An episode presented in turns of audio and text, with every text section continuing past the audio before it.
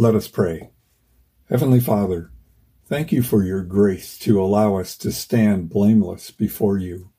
We are bold to ask, along with David, for your mighty power to strike down those who harm us.